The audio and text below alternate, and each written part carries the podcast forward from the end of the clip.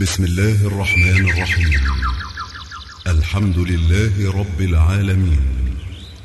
والصلاة والسلام على سيد المرسلين سيدنا محمد وعلى آله وصحبه أجمعين. أما بعد فإن إحياء التراث الإسلامي أصبح ضرورة ملحة خاصة إذا كان هذا التراث يتضمن الفهم الصحيح للعقيدة الإسلامية والدعوة إليها ورد الشبهات التي تثار حولها.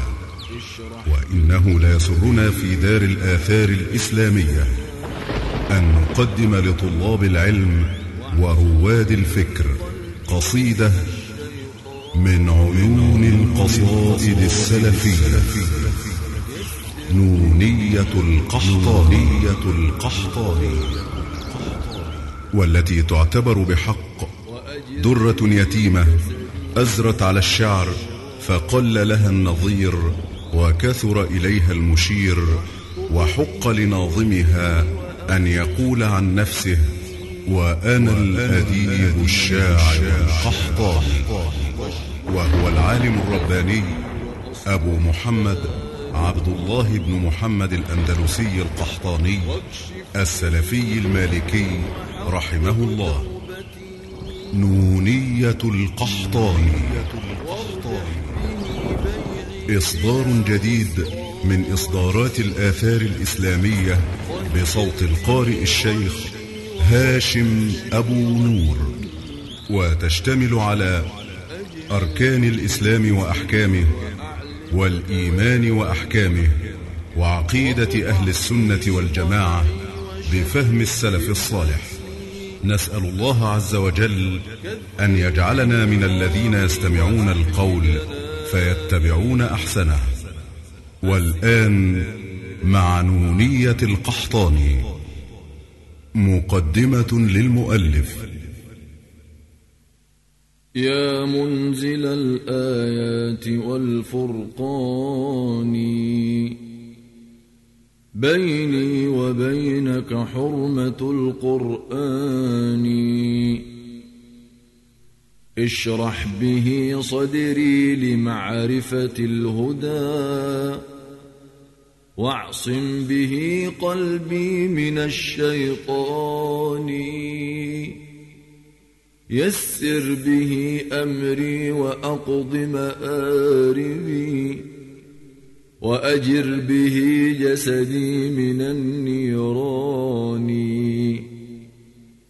واحقط به وزري وأخلص نيتي واشدد به أزري وأصلح شأني. واكشف به ضري وحقق توبتي واربح به بيعي بلا خسران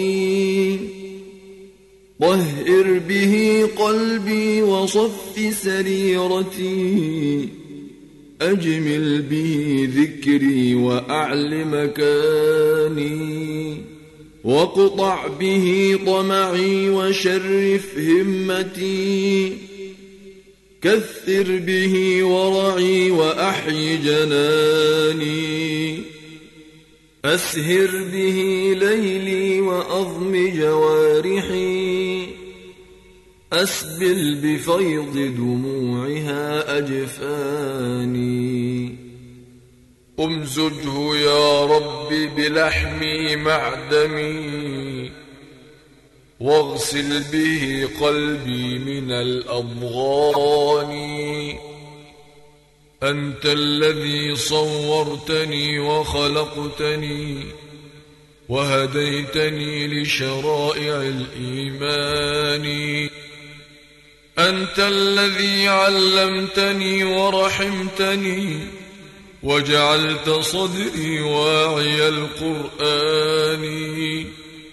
أنت الذي أطعمتني وسقيتني من غير كسب يد ولا دكان.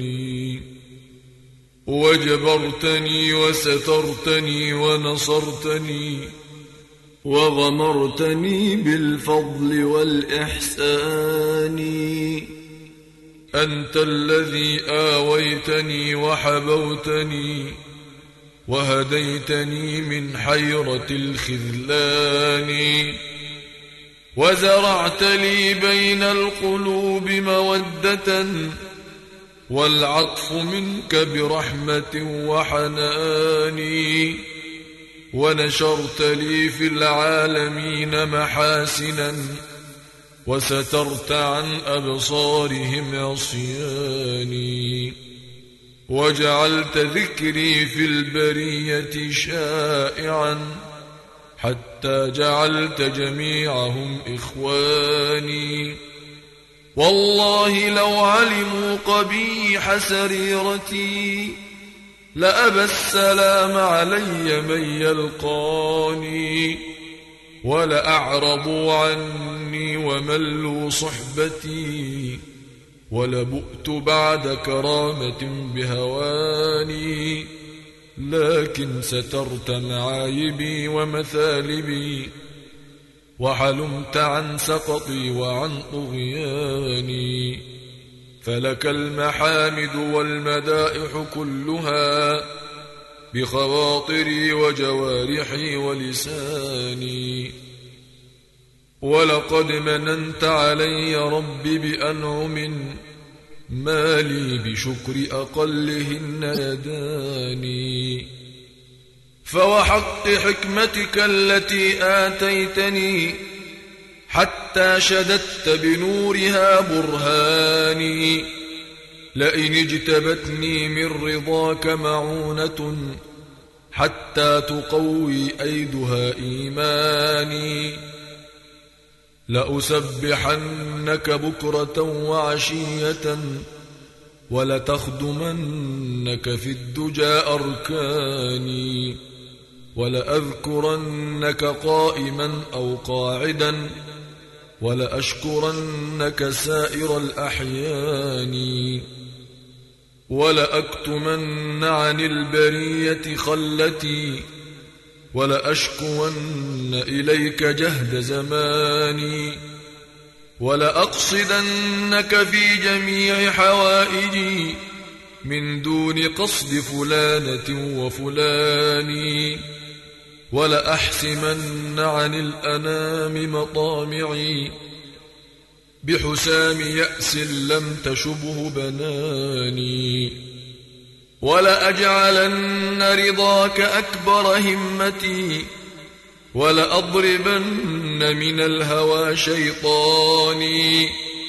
ولأكسون عيوب نفسي بالتقى ولأقبضن عن الفجور عناني ولأمنعن النفس عن شهواتها ولأجعلن الزهد من أعواني ولأتلون حروف وحيك في الدجى ولأحرقن بنوره شيطاني. فصل في أن القرآن هو كلام الله وليس بمخلوق. أنت الذي يا رب قلت حروفه ووصفته بالوعظ والتبيان.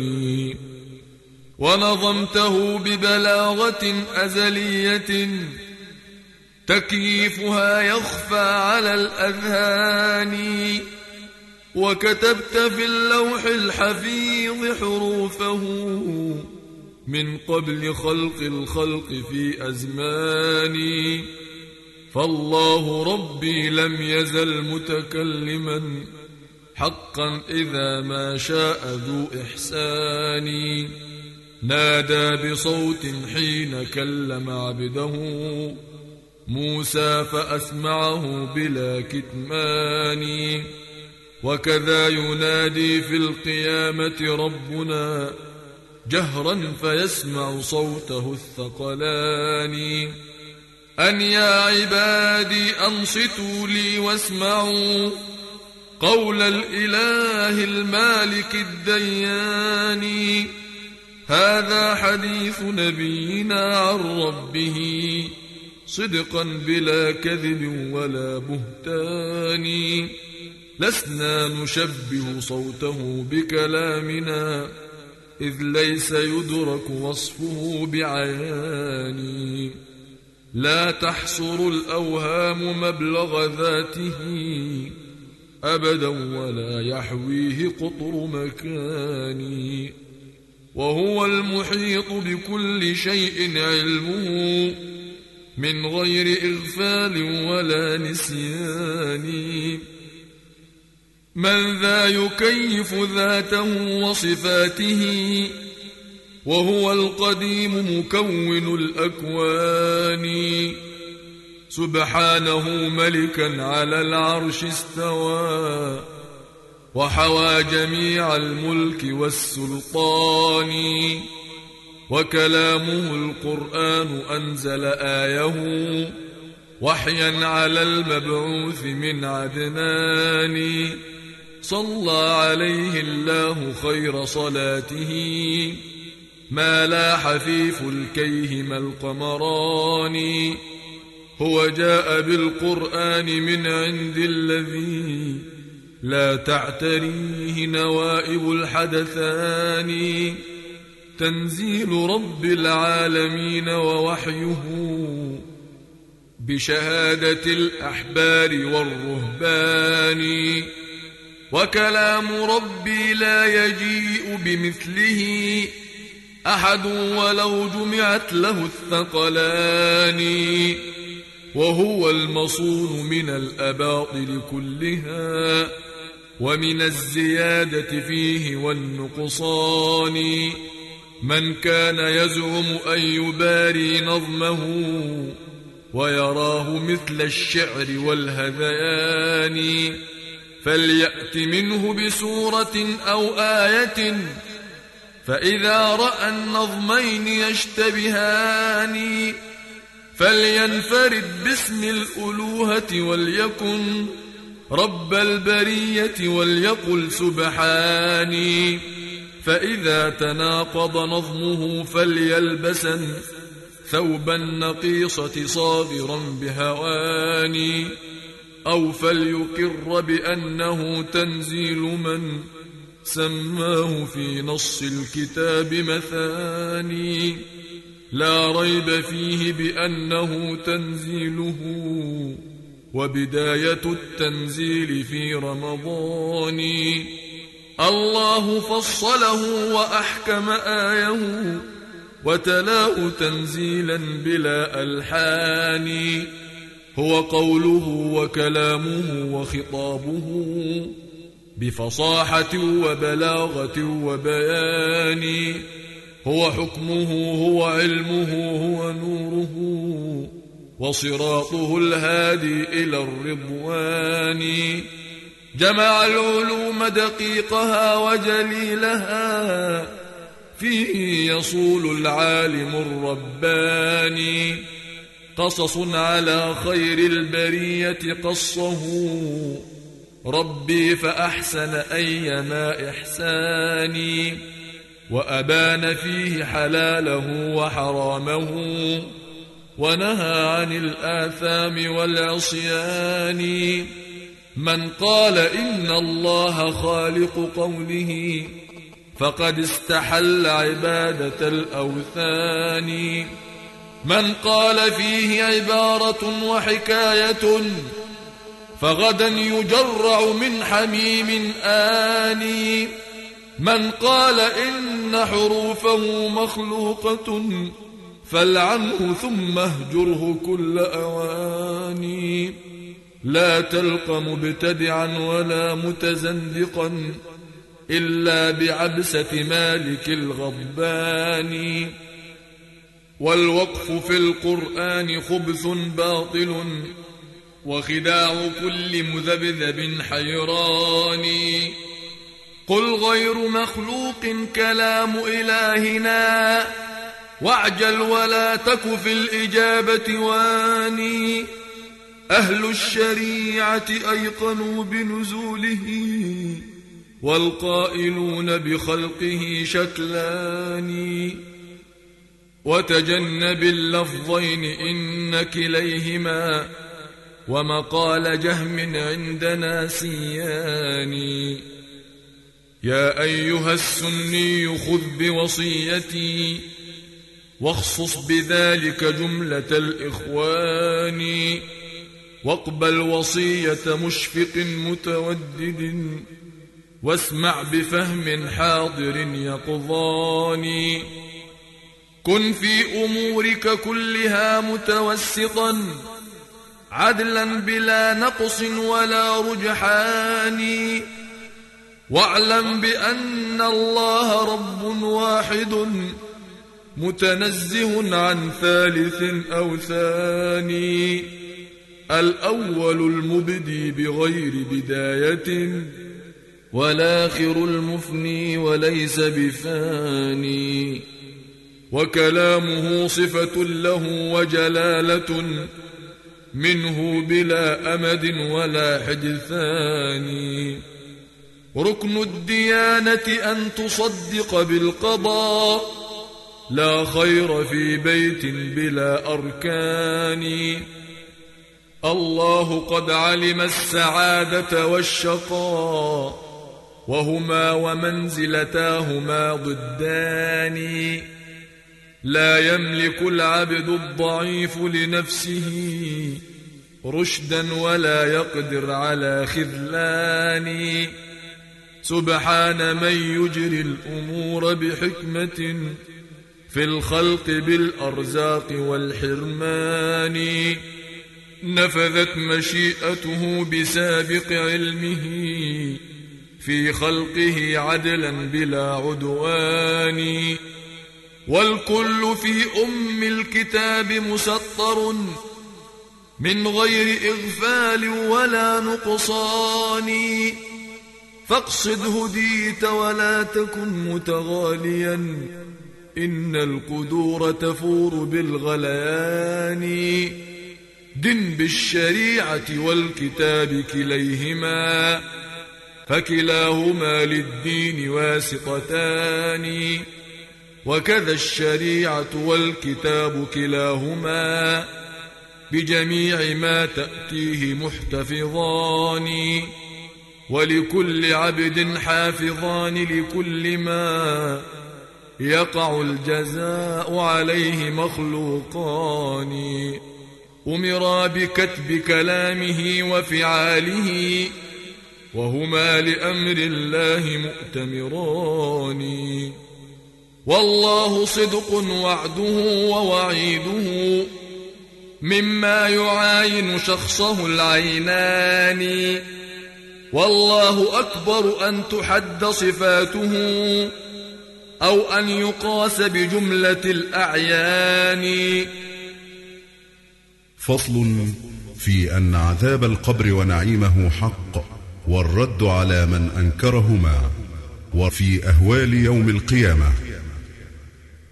وحياتنا في القبر بعد مماتنا. حقا ويسألنا به الملكان. والقبر صح نعيمه وعذابه. وكلاهما للناس مدخران. والبعث بعد الموت وعد صادق بإعادة الأرواح في الأبدان.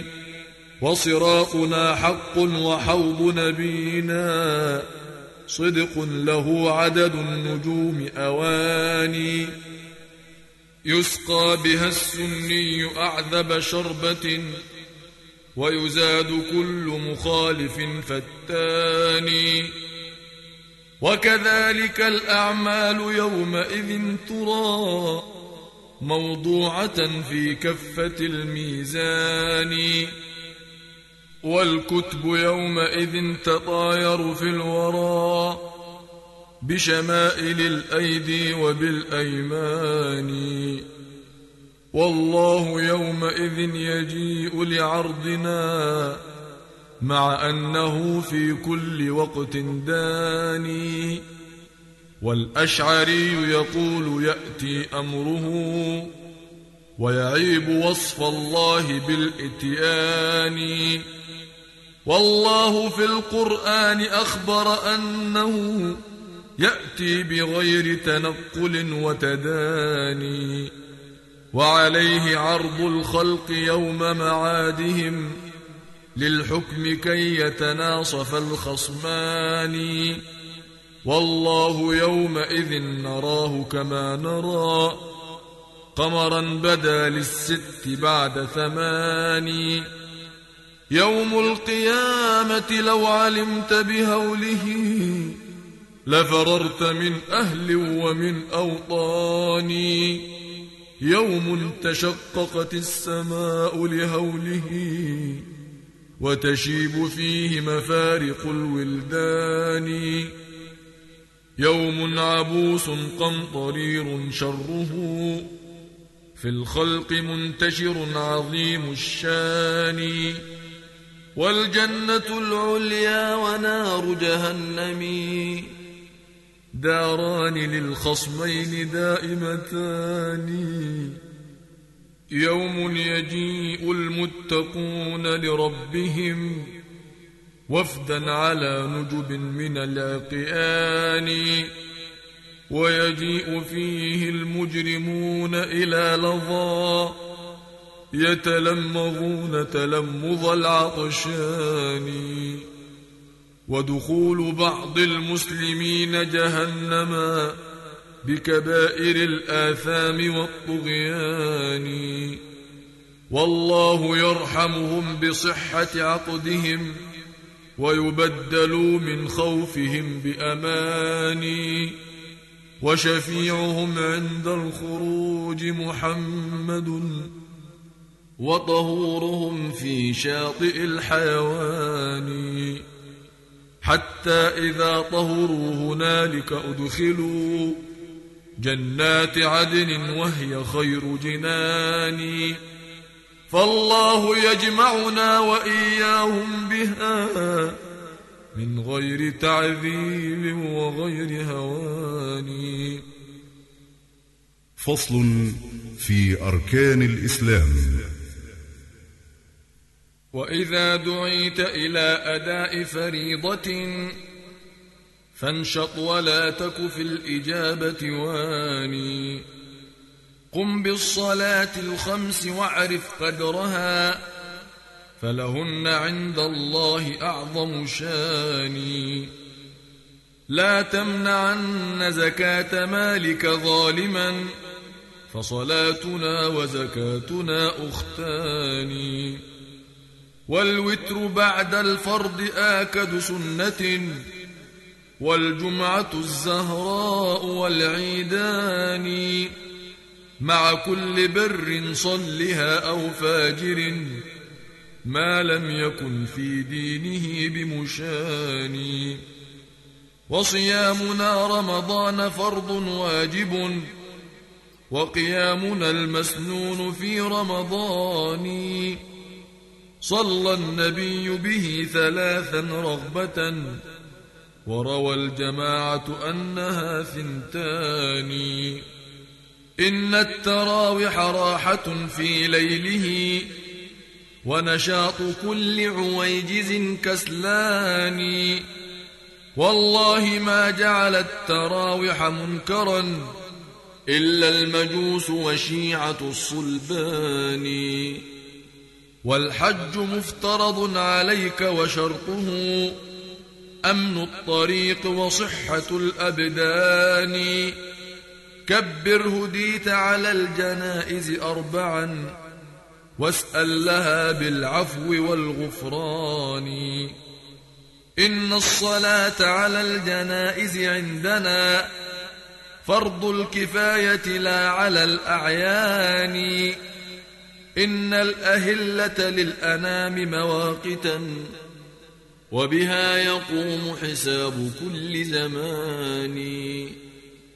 لا تفطرن ولا تصم حتى يرى شخص الهلال من الورى إثنان متثبتان على الذي يريانه حران في نقليهما ثقتان. لا تقصدن ليوم شك عامدا فتصومه وتقول من رمضان. لا تعتقد دين الروافض إنهم أهل المحال وحزبة الشيطان. جعلوا الشهور على قياس حسابهم ولربما كملا لنا شهران. ولربما نقص الذي هو عندهم واف وأوفى صاحب النقصان. إن الروافض شر من وطئ الحصى من كل إنس ناطق أو جاني مدحوا النبي وخونوا أصحابه ورموهم بالظلم والعدوان. حبوا قرابته وسبوا صحبه جذلان عند الله منتقضان فكأنما آل النبي وصحبه روح يضم جميعها جسدان فئتان عقدهما شريعة أحمد بأبي وأمي ذلك الفئتان فئتان سالكتان في سبل الهدى وهما بدين الله قائمتان. فصل في أن النبي محمد صلى الله عليه وسلم هو خير الخلق وسيد المرسلين وأن أصحابه هم خير هذه الأمة ويأتي على رأسهم أبو بكر ثم عمر ثم عثمان ثم علي ثم الستة ثم سائر الصحابة. قل إن خير الأنبياء محمد وأجل من يمشي على الكثبان وأجل صحب الرسل صحب محمد وكذاك أفضل صحبه العمران. رجلان قد خلقا لنصر محمد بدمي ونفسي ذلك الرجلان فهما اللذان تظاهرا لنبينا في نصره وهما له صهران. بنتاهما أسنى نساء نبينا وهما له بالوحي صاحبتان. أبواهما أسنى صحابة أحمد يا حبذا الأبوان والبنتان وهما وزيراه اللذان هما هما لفضائل الأعمال مستبقان وهما لأحمد ناظراه وسمعه وبقربه في القبر مضطجعان. كانا على الإسلام أشفق أهله وهما لدين محمد جبلان. أصفاهما أقواهما أخشاهما أتقاهما في السر والإعلان. أسناهما أزكاهما أعلاهما أوفاهما في الوزن والرجحان. صديق أحمد صاحب الغار الذي هو في المغارة والنبي اثنان. أعني أبا بكر الذي لم يختلف من شرعنا في فضله رجلان. هو شيخ أصحاب النبي وخيرهم وإمامهم حقا بلا بطلان. وأبو المطهرة التي تنزيهها قد جاءنا في النور والفرقان. أكرم بعائشة الرضا من حرة بكر مطهرة الإزار حصاني هي زوج خير الأنبياء وبكره وعروسه من جملة النسوان. هي عرسه هي أنسه هي إلفه. هي حبه صدقا بلا إدهان أوليس والدها يصافي بعلها وهما بروح الله مؤتلفان. لما قضى صديق أحمد نحبه دفع الخلافة للإمام الثاني. أعني به الفاروق فرق عنوة. بالسيف بين الكفر والإيمان. هو أظهر الإسلام بعد خفائه ومحى الظلام وباح بالكتمان. ومضى وخلى الأمر شورى بينهم في الأمر فاجتمعوا على عثمان. من كان يسهر ليلة في ركعة وترا فيكمل ختمة القرآن. ولي الخلافة صهر أحمد بعده. أعني علي العالم الرباني. زوج البتول أخ الرسول وركنه. ليث الحروب منازل الأقران. سبحان من جعل الخلافة رتبة. وبنى الإمامة أيما بنيان واستخلف الأصحاب كي لا يدعي من بعد أحمد في النبوة ثاني. أكرم بفاطمة البتول وبعلها وبمن هما لمحمد سبطان غصنان أصلهما بروضة أحمد لله در الأصل والغصنان. أكرم بطلحة والزبير وسعدهم وسعيدهم وبعابد الرحمن.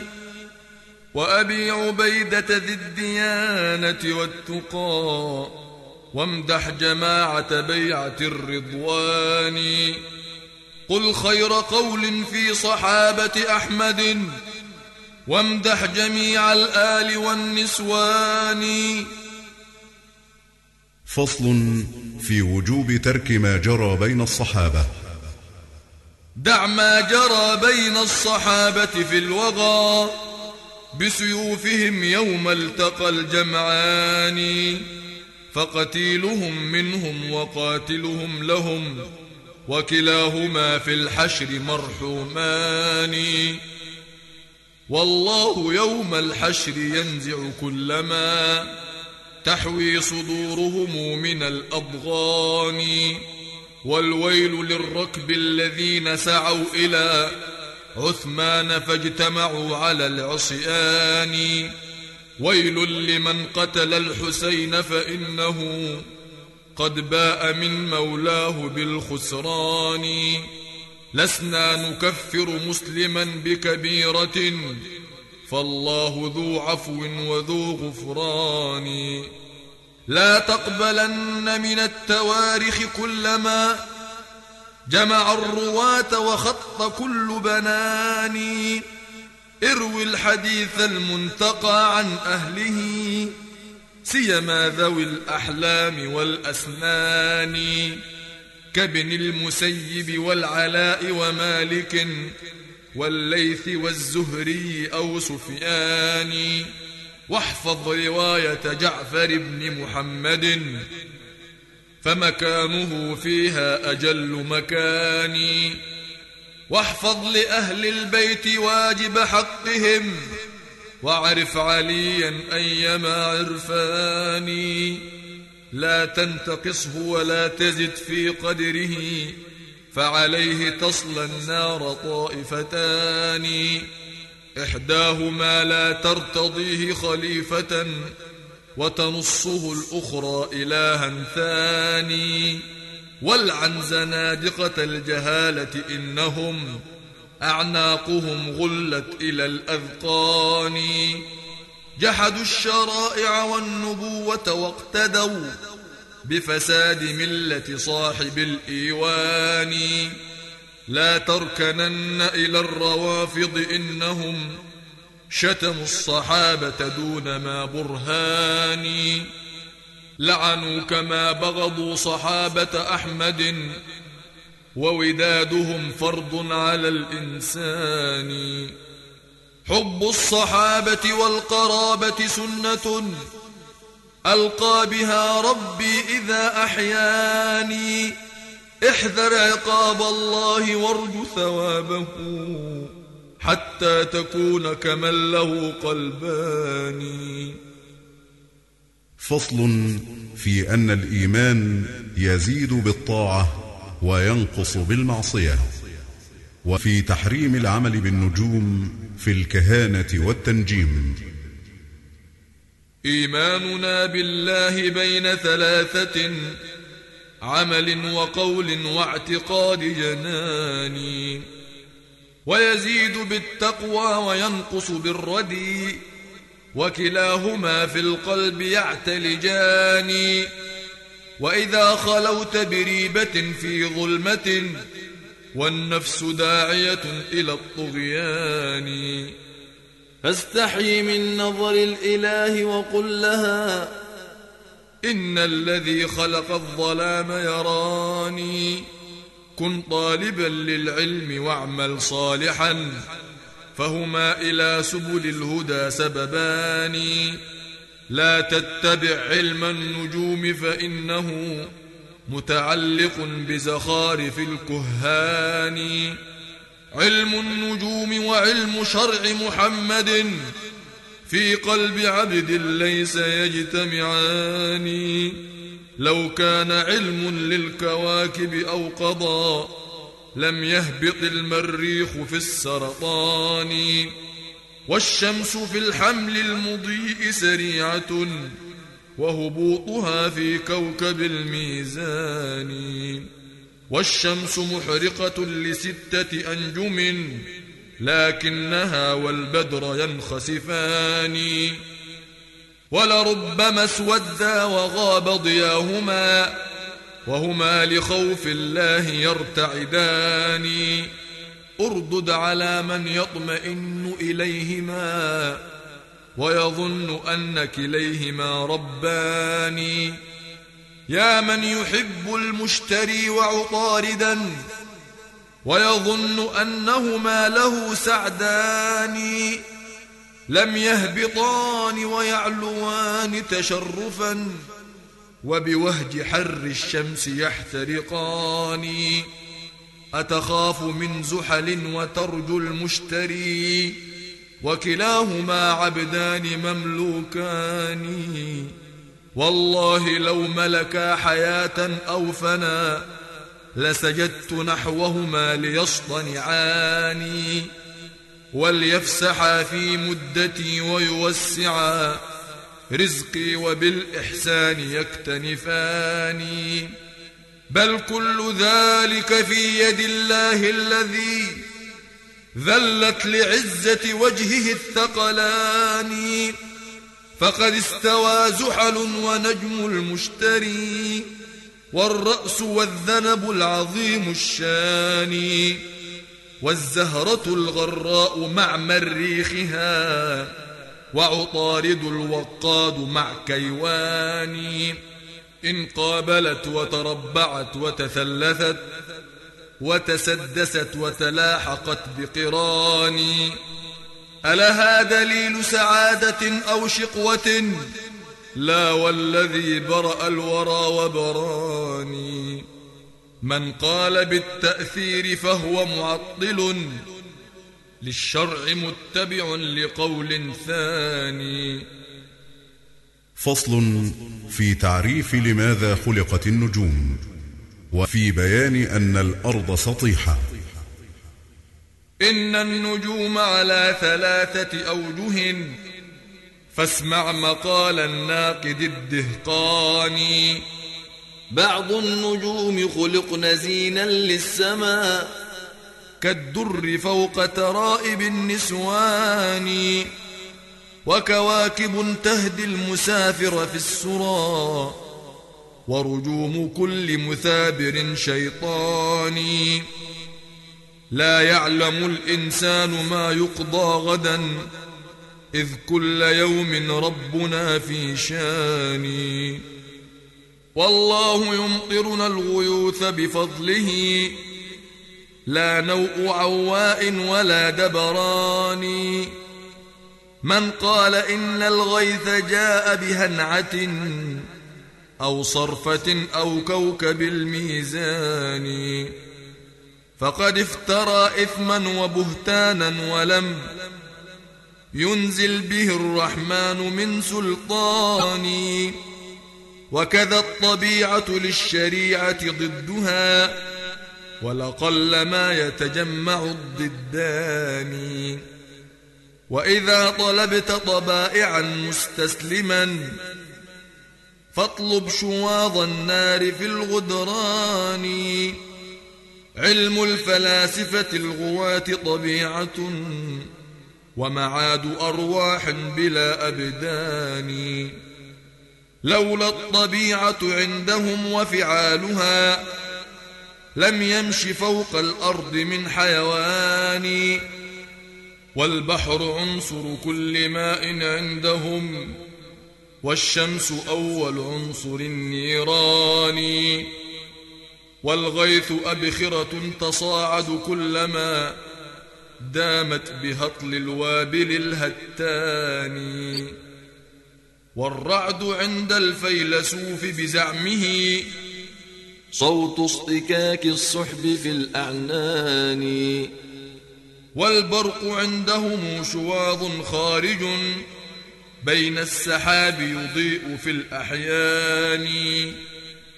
كذب أرسطاليسهم في قوله هذا وأسرف أيما هذيان.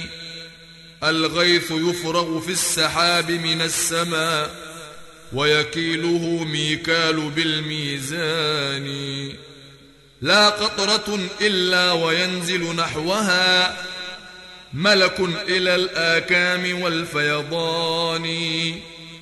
والرعد صيحة مالك وهو اسمه. يزجي السحاب كسائق الأضعان. والبرق شوظ النار يزجرها به. زجر الحداة العيس بالقضبان. أفكان يعلم ذا أرسطاليسهم؟ تدبير من فردت به الجهتان أم غاب تحت الأرض أم صعد السماء فرأى بها الملكوت رأي عيان أم كان دبر ليلها ونهارها أم كان يعلم كيف يختلفان أم سار بطل موسى بين نجومها حتى رأى السيار والمتواني. أم كان أطلع شمسها وهلالها؟ أم هل تبصر كيف يعتقبان؟ أم كان أرسل ريحها وسحابها؟ بالغيث يهمل أيما هملان. بل كان ذلك حكمة الله الذي بقضائه متصرف الأزمان. لا تستمع قول الضوارب بالحصى والزاجرين الطير بالطيران. فالفرقتان كذوبتان على القضاء وبعلم غيب الله جاهلتان. كذب المهندس والمنجم مثله فهما لعلم الله مدعيان. الأرض عند كليهما كروية وهما بهذا القول مقترنان. والأرض عند أولي النهى لسطيحة بدليل صدق واضح القرآن. والله صيرها فراشا للورى. وبنى السماء بأحسن البنيان. والله أخبر أنها مسطوحة وأبان ذلك أيما تبيان أأحاط بالأرض المحيطة علمهم أم بالجبال الشمخ الأكنان؟ أم يخبرون بطولها وبعرضها؟ أم هل هما في القدر مستويان؟ أم فجروا أنهارها وعيونها؟ ماء به يروى صدى العطشان؟ أم أخرجوا أثمارها ونباتها؟ والنخل ذات الطلع والقنوان؟ أم هل لهم علم بعد ثمارها؟ أم باختلاف الطعم والألوان؟ الله أحكم خلق ذلك كله صنعا وأتقن أيما إتقان. قل للطبيب الفيلسوف بزعمه إن الطبيعة علمها برهاني أين الطبيعة عند كونك نطفة؟ في البطن إذ مشجت به الماءان أين الطبيعة حين عدت عليقة في أربعين وأربعين تواني؟ أين الطبيعة عند كونك مضغة في أربعين وقد مضى العددان؟ أترى الطبيعة صورتك مصورا بمسامع ونواظر وبنان. أترى الطبيعة أخرجتك منكسا من بطن أمك واهي الأركان. أم فجرت لك باللبان ثديها فرضعتها حتى مضى الحولان. أم صيرت في والديك محبة فهما بما يرضيك مغتبطان. يا فيلسوف لقد شغلت عن الهدى بالمنطق الرومي واليوناني فصل في أن الدين عند الله الإسلام. وشريعة الإسلام أفضل شرعة. دين النبي الصادق العدناني هو دين رب العالمين وشرعه وهو القديم وسيد الأديان. هو دين آدم والملائك قبله. هو دين نوح صاحب الطوفان. وله دعا هود النبي وصالح وهما لدين الله معتقدان. وبه أتى لوط وصاحب مدين فكلاهما في الدين مجتهدان. هو دين إبراهيم وبنيه معا وبه نجا من نفحة النيران. وبه حمى الله الذبيح من البلاء. لما فداه بأعظم القربان.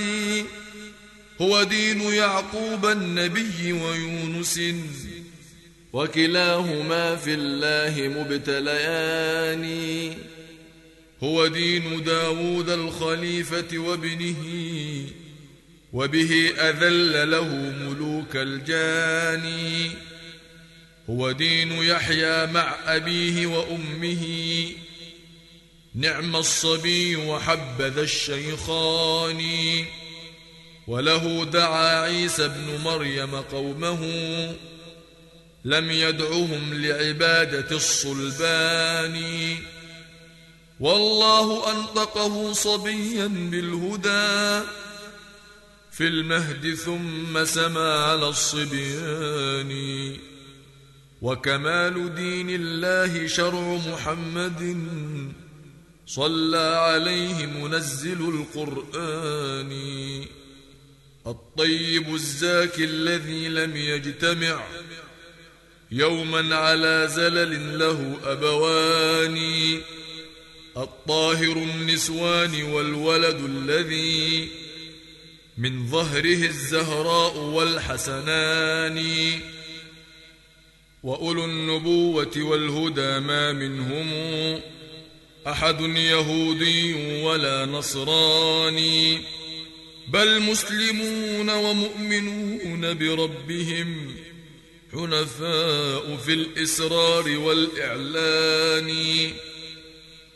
فصل في وصايا حسان في أمور الدين كله وفي الوضوء وأحكامه وفي الغسل وأحكامه وفي الحدود وفي الصلاة وأحكامها وفي الصوم وأحكامه.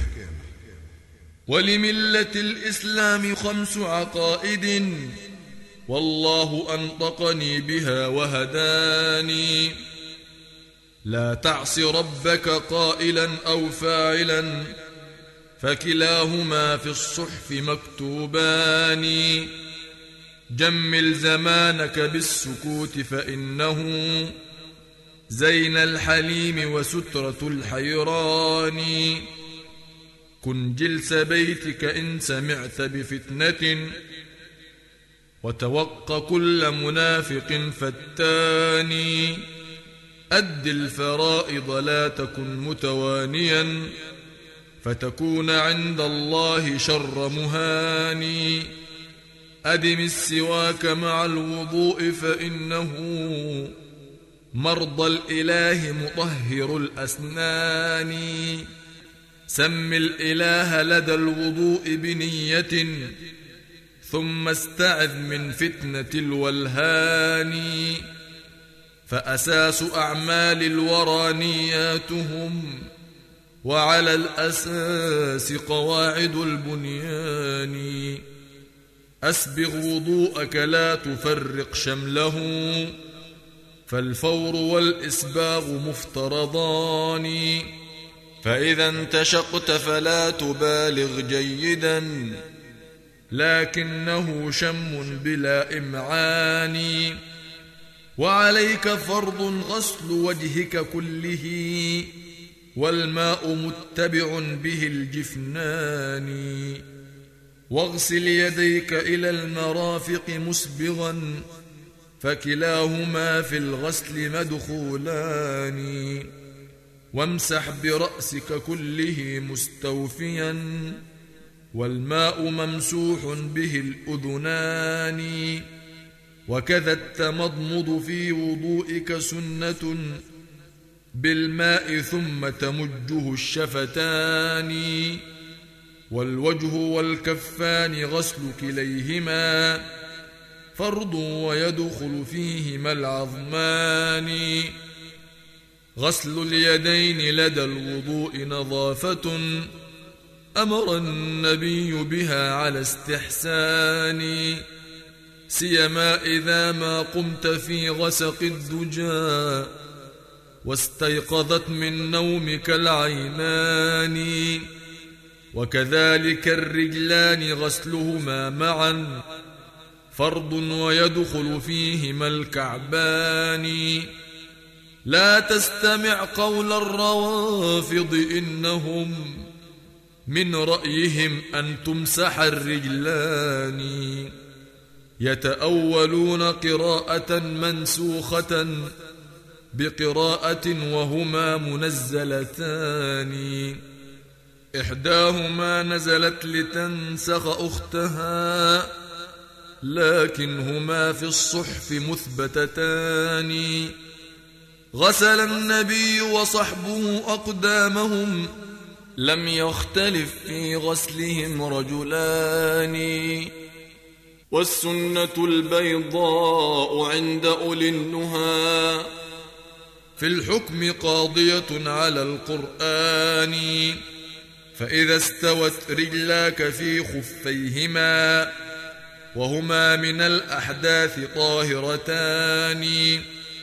وأردت تجديد الطهارة محدثا فتمامها أن يمسح الخفان.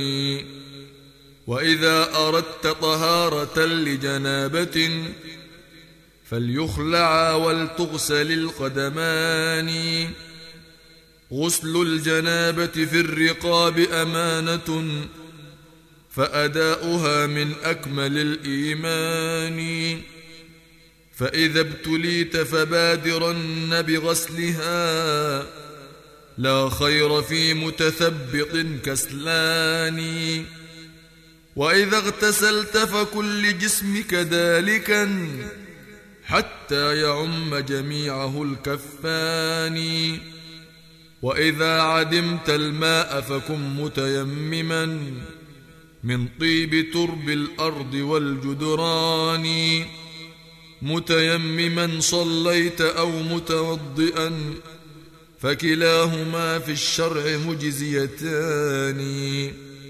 والغسل فرض والتدلك سنة وهما بمذهب مالك فرضان. والماء ما لم تستحل أوصافه بنجاسة أو سائر الأدهان. فإذا صفى في لونه أو طعمه مع ريحه من جملة الأضغان فهناك سمي طاهرا ومطهرا. هذان أبلغ وصفه هذان. فإذا صفى في لونه أو طعمه من حمأة الآبار والغاران. جاز الوضوء لنا به وطهورنا.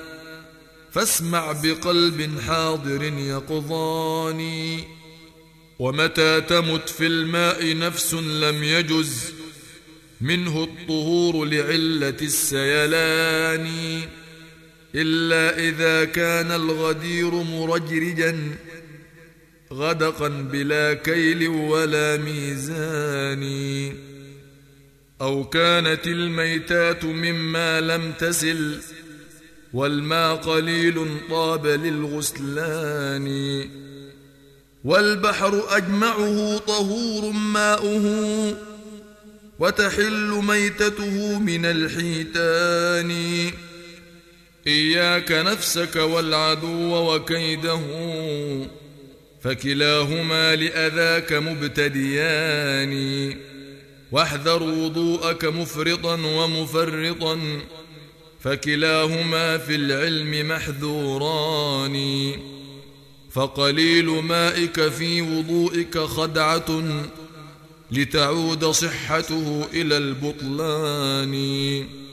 وتعود مغسولاته ممسوحة فاحذر غرور المارد الخوان. وكثير مائك في وضوئك بدعة يدعو إلى الوسواس والهملان. لا تكثرن ولا تقلل واقتصد فالقصد والتوفيق مصطحبان. وإذا استطبت ففي الحديث ثلاثة لم يجزنا حجر ولا حجران. من أجل أن لكل مخرج غائط شرجا تضم عليه ناحيتان. وإذا الأذى قد جاز موضع عادة لم يجز إلا الماء بالإمعان.